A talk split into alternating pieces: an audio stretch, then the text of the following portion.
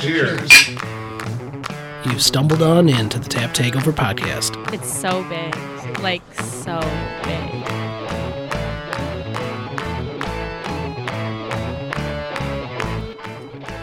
Welcome to Beer News. That's right. The easily accessible beer this episode is Eagle Park's Immortal Soul, an ever rotating double IPA. Always has the same malt bill, body, color, and bitterness.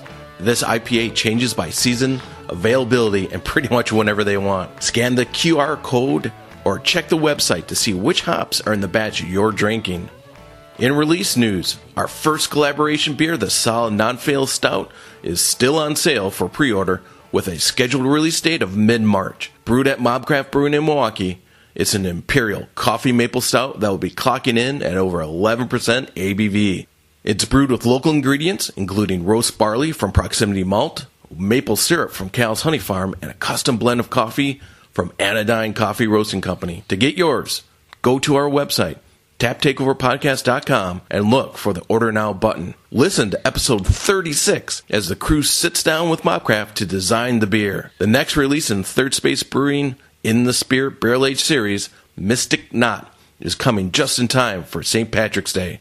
Releasing on March 10th, Mystic Knot is an Irish style coffee cream stout aged for seven months in whiskey and bourbon barrels with Stone Creek coffee added. It will be released on draft and in 750 milliliter bottles. They will also be releasing a very special and limited variant, Mystic Cortado, on draft and in 500 milliliter bottles. Mystic Cortado replaces the coffee with espresso and adds a blend of their Java Blanca coffee cream ale to the barrel aged Mystic Knot base beer. Founders KBS Week is upon us. KBS Week 2018 will take place in Grand Rapids and Detroit from March 5th to the 10th. Tickets for the Grand Rapids is already sold out. However, tickets for Detroit are still available.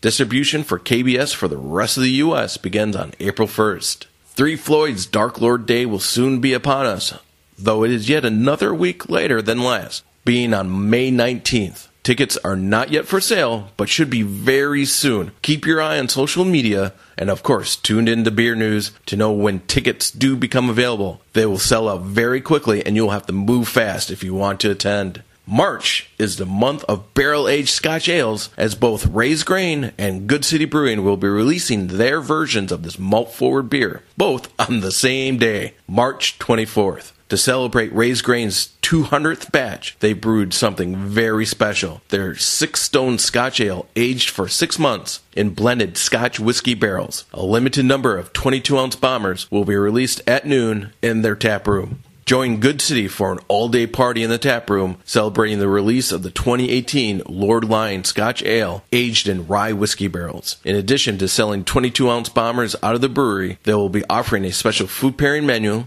live music, and a special tapping of the 2017 Barrel Aged Lord Lyon. In brewery news, more details on the issues surrounding the finances of Green Flash causing their recent pullback from over one half their market have come to light. They're currently experiencing cash flow issues due to the financing of their expansion with debt instead of equity. They are currently looking for new investors to help with the debt, but they have been repeatedly been blocked by current investors who do not wish to dilute their holdings.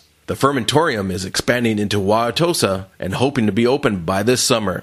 The Fermentorium Barrel House will sell beers, bottles, cans, taps, and growlers to go that are produced at the Cedarburg Brewery and will also serve as a cellaring facility for sour and mixed fermentation beers that the brewery wants to make. In festival news, while not truly a festival, dates are set for Milwaukee Beer Week on April 14th through the 21st. Sponsored by the distributor Beechwood Sales and Service, rare tappings throughout the city of Milwaukee are the norm. Specific events have not yet been set, but stay tuned to Beer News as they are announced. Thanks for listening to this episode's edition of Beer News.